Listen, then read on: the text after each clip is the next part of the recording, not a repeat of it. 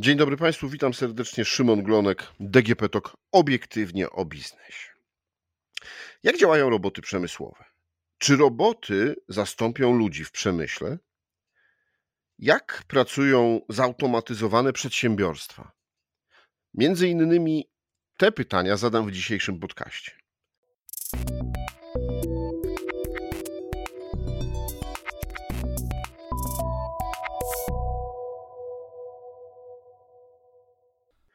A moim i Państwa gościem jest pan Daniel Niepsuj z Universal Robots. Dzień dobry, witam.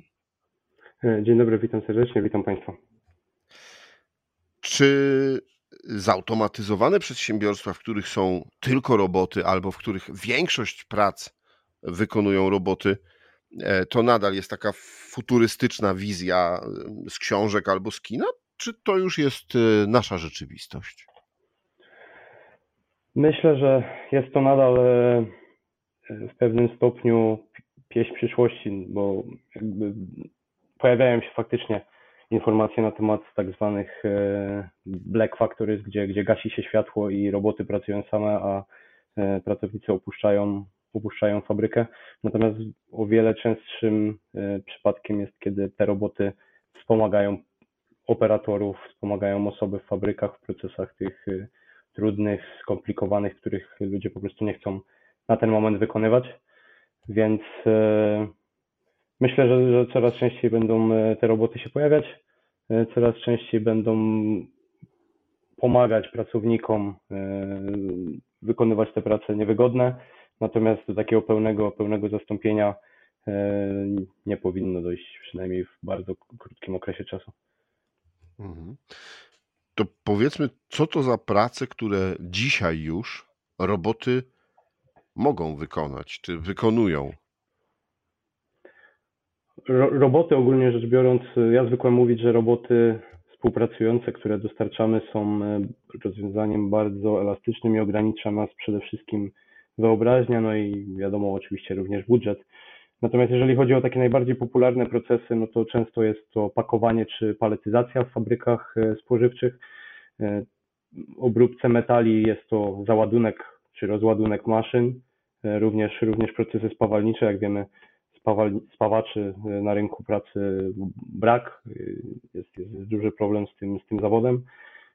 Podobnie jakieś wykańczanie powierzchni, polerowanie, szlifowanie, Także myślę, że te jako główne bym wymienił. E, branże, no tu bardzo silny jest oczywiście automotive, jeżeli chodzi o robotyzację już od lat. E, także branża, branża elektroniki, czy, czy, czy właśnie tej obróbki metali, wspomniana wcześniej spożywka, są takimi głównymi, głównymi odbiorcami, którzy się pojawiają jak najczęściej. Natomiast no, jest bardzo dużo jakichś inspekcji jakościowych, różnego rodzaju pomiarów. E, także wiele zależy od narzędzi, z których, z których skorzystamy w naszej instalacji wraz z robotem. Mhm. Y, a mniej więcej w tych przedsiębiorstwach, których można powiedzieć, że są dzisiaj zautomatyzowane, to gdybyśmy powiedzieli, jaki to jest proces, procent wykonywania tych procesów przez y, roboty, a gdzie, y, a, a jaki procent to są nadal ludzie? Myślę, że bardzo trudno odpowiedzieć na to pytanie konkretnymi danymi każda, każda z fabryk jest inna, w każdej z fabryk jakby proces technologiczny wygląda nieco inny sposób, co jest dosyć e, e, może wymierną, wymierną daną, która w jakimś tam stopniu może odpowiedzieć na, na to pytanie. E, są, jest to wskaźnik gęstości robotyzacji, który, który został który jest podawany przez Międzynarodową Federację Robotyki w tak zwanym rocznym raporcie World Robotics, gdzie gdzie ta właśnie federacja podaje ilość robotów na 10 tysięcy pracowników produkcyjnych. I o ile e, e, jakby za granicą ten wskaźnik jest dosyć wysoki, wydaje mi się, że nawet w czołowych krajach e, jest bliski, bliski tysiąca robotów na 10 tysięcy pracowników w tej chwili. W Polsce ten wskaźnik jest na poziomie 63 robotów na 10 tysięcy pracowników.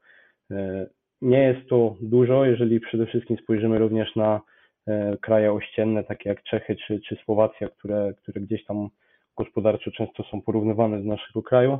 E, w tamtych krajach one przekraczają sporo o ponad 100, 100 e, robotów.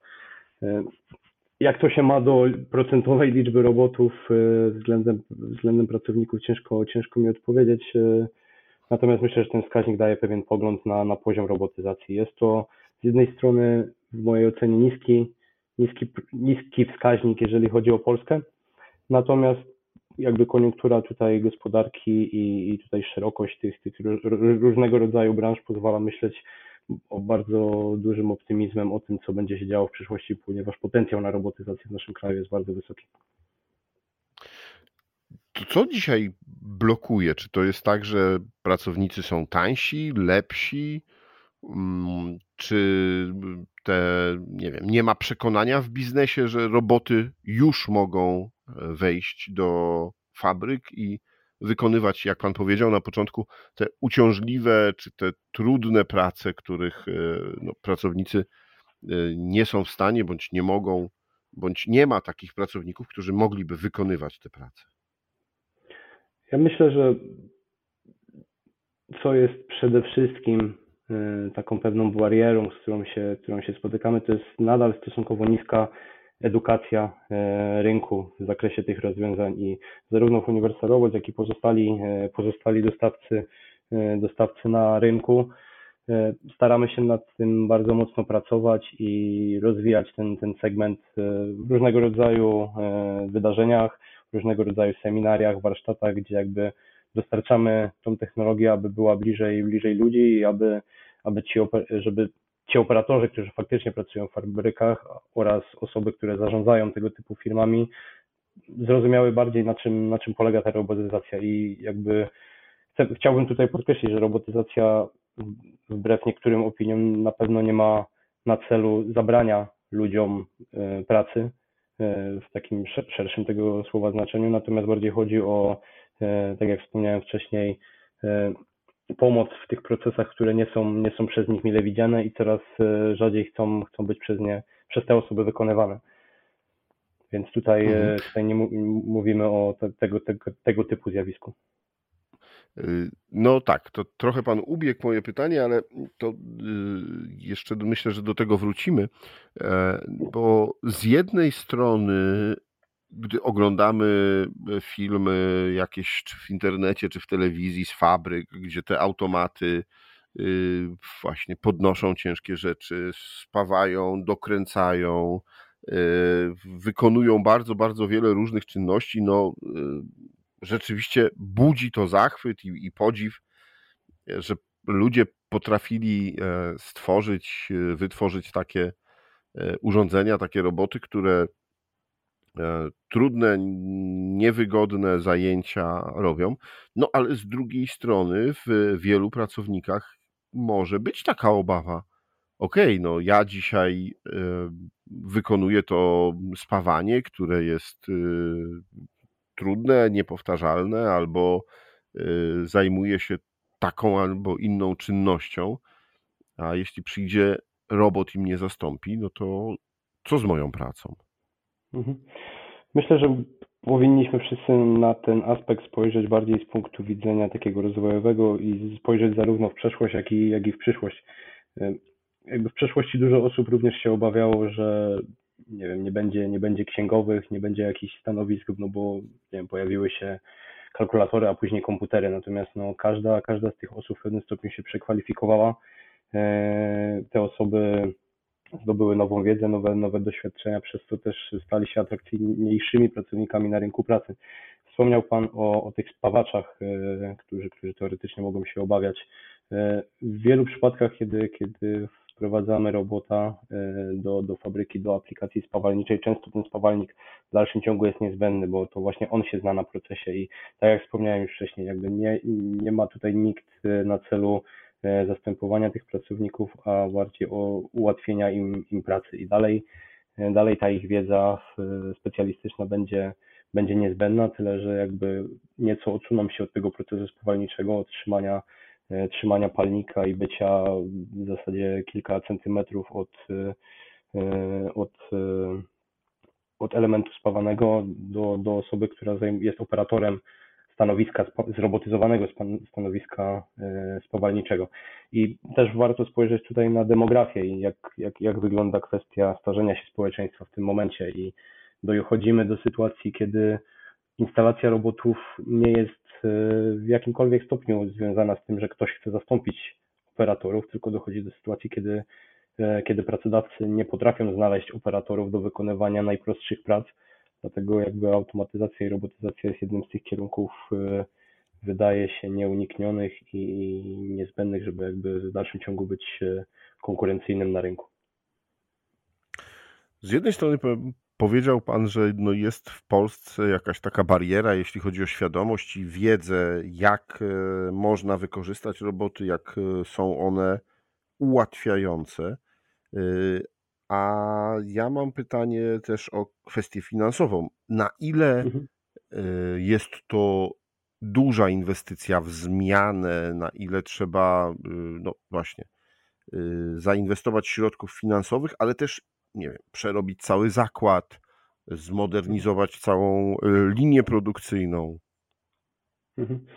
Bardzo się cieszę, że użył Pan słowa inwestycja, ponieważ y, wielokrotnie w rozmowie z naszymi klientami y, jednak pada stwierdzenie, ile będzie mnie to kosztować. I ja tutaj staram się w dużym stopniu kłaść nacisk na to, że E, jakby wdrażając roboty, mówimy o inwestycji w roboty, a nie o jakby zakupie robotów, ponieważ jest to zakup, który w jakiejś perspektywie czasu nam się zwróci i o ile e, nie chciałbym na pewno tutaj rzucać pewnego rodzaju kwotami, bo, bo w wielu przypadkach jest to bez sensu, bo każdy, każdy proces e, w każdej branży będzie, będzie całkowicie różny i te koszty mogą się diametralnie od siebie różnić, o tyle E, myślę, że o wiele ważniejszym wskaźnikiem dla, dla przedsiębiorców przede wszystkim będzie zwrot takiej inwestycji i e, w wielu przypadkach ten wskaźnik Polsce waha się pomiędzy 18 a powiedzmy 24, 30 miesiącami, co, co w wielu przypadkach jest, e, jest akceptowalne. Jeżeli weźmiemy wspomniane przeze mnie wcześniej problemy z dostępnością ludzi, to,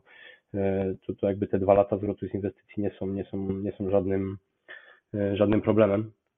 Mm. Natomiast jeśli chodzi o. E, no, a ja dopytam jeszcze jedną rzecz. Przy takich zmianach, na ile to jest zmiana e, energochłonna? Na ile dzisiaj takie roboty współpracujące z e, ludźmi, pracujące na linii produkcyjnej, wymagają dodatkowego, dodatkowej energii? Tak.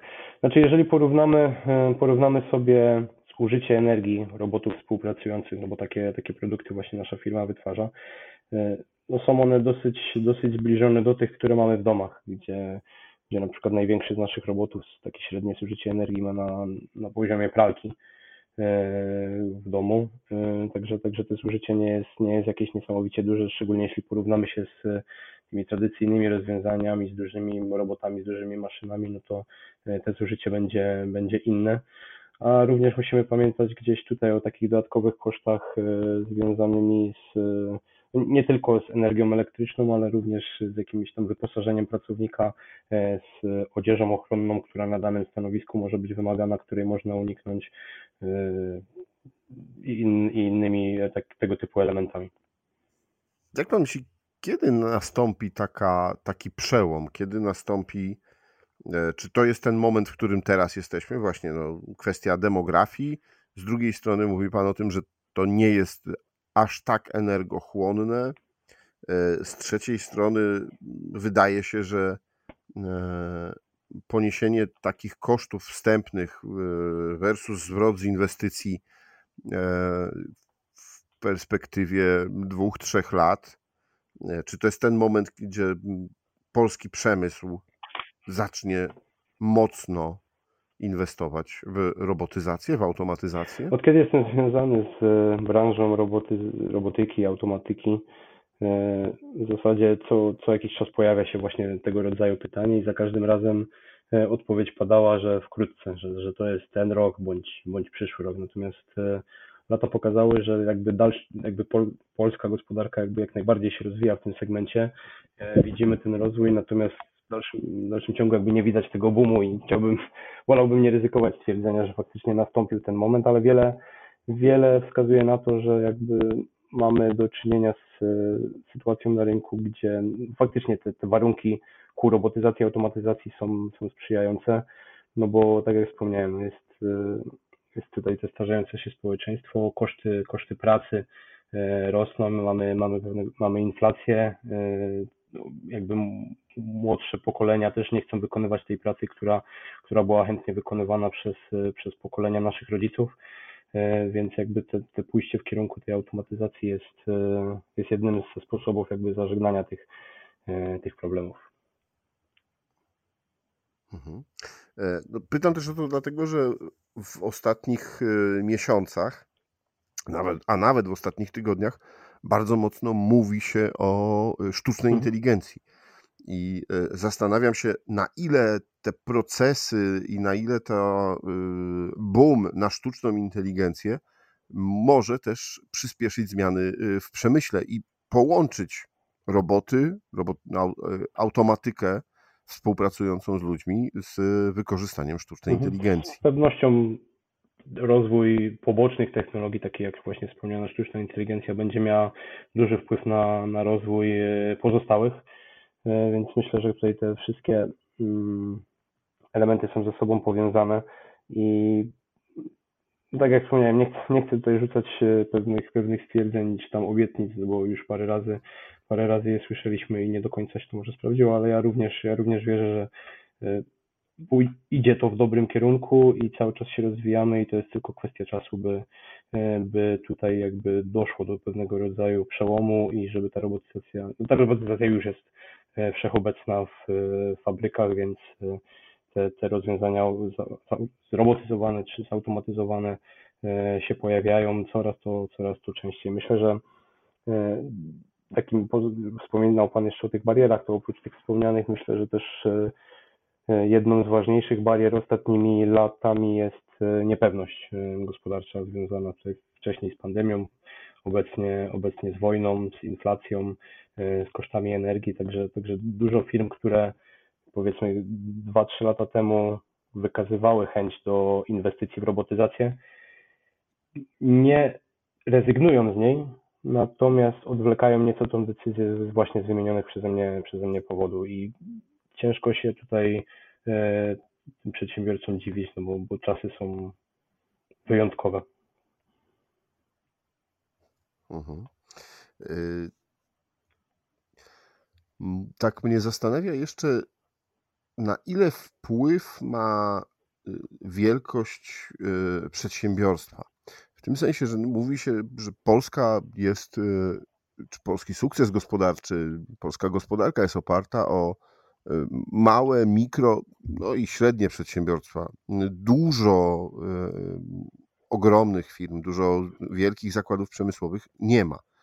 E, I czy w momencie, kiedy teraz ktoś z naszych słuchaczy właśnie ma jakąś niedużą, kilkoosobową, kilkunastu czy kilkudziesięcioosobową produkcję, e, to, to jest rozwiązanie już dla niego, na jego kieszeń, czy jednak jeszcze musi poczekać, aż postęp technologiczny, a za tym też i spadek mhm. cen pójdą do przodu. Firma Universal Robots powstała z myślą e, o małych i średnich przedsiębiorstwach. E, jakby też może w dwóch słowach pozwolę sobie powiedzieć e, o, o, o naszym produkcie, bo jakby roboty współpracujące, ten segment robotyki został stworzony przede wszystkim dlatego, by, mm, by dostarczyć produkty, które są łatwe i przyjazne w obsłudze, czyli nie, nie, nie ma wymagania, by te roboty były programowane przez wysoce wykwalifikowanych specjalistów. Oczywiście to pomaga jak najbardziej, natomiast jakby firma chce skrócić dystans pomiędzy, pomiędzy technologią a, a ludźmi z punktu widzenia, żeby te roboty były dostępne dla wszystkich, e, niezależnie od tego, czy jest to małe, czy, czy, czy wielkie przedsiębiorstwo. I, I posiadamy w Polsce również e, wielu klientów właśnie z tego, e, z tego segmentu małych i średnich przedsiębiorstw. Także zachęcam tutaj do e, zapoznania się z właśnie tego typu rozwiązaniami, e, ponieważ no, faktycznie, jeżeli chodzi o, o te duże rozwiązania, często może braknąć kompetencji, e, czy, czy finansowo może się okazać to nieosiągalne, natomiast tutaj roboty współpracujące oferują pewnego rodzaju balans między, między tymi aspektami i mm, przedsiębiorcy jakby mogą, mogą rozpatrzeć tego typu wdrożenie, nawet jeżeli uważają, że są stosunkowo, stosunkowo mali. A mówimy też tutaj nie do końca o tym, czy, e, czy powiedzmy ten, ta inwestycja się zwróci w krótkim bądź, bądź, bądź długim okresie, ale również mówimy o pewnego rodzaju konkurencyjności i nie mówimy o konkurencyjności pomiędzy, pomiędzy nami a, a powiedzmy sąsiadem za płotu, ale mówimy już o globalnej konkurencji, e, która, która powiedzmy gdzieś tam w Azji czy w Chinach jest, e, rozwija się bardzo, bardzo dynamicznie, e, więc, więc też warto wziąć, wziąć to pod uwagę. Dziękuję panu bardzo za rozmowę i przybliżenie nam tego, jak przemysł zautomatyzowany wygląda dziś i, i, i jak może się e, rozwijać e, w najbliższym czasie. Moim i Państwa gościem w podcaście DGP Talk obiektywnie o biznesie był Pan Daniel Niepsuj z Universal Robots. Serdecznie dziękuję. Do widzenia, do usłyszenia. A rozmawiał Szymon Glonek. Do usłyszenia.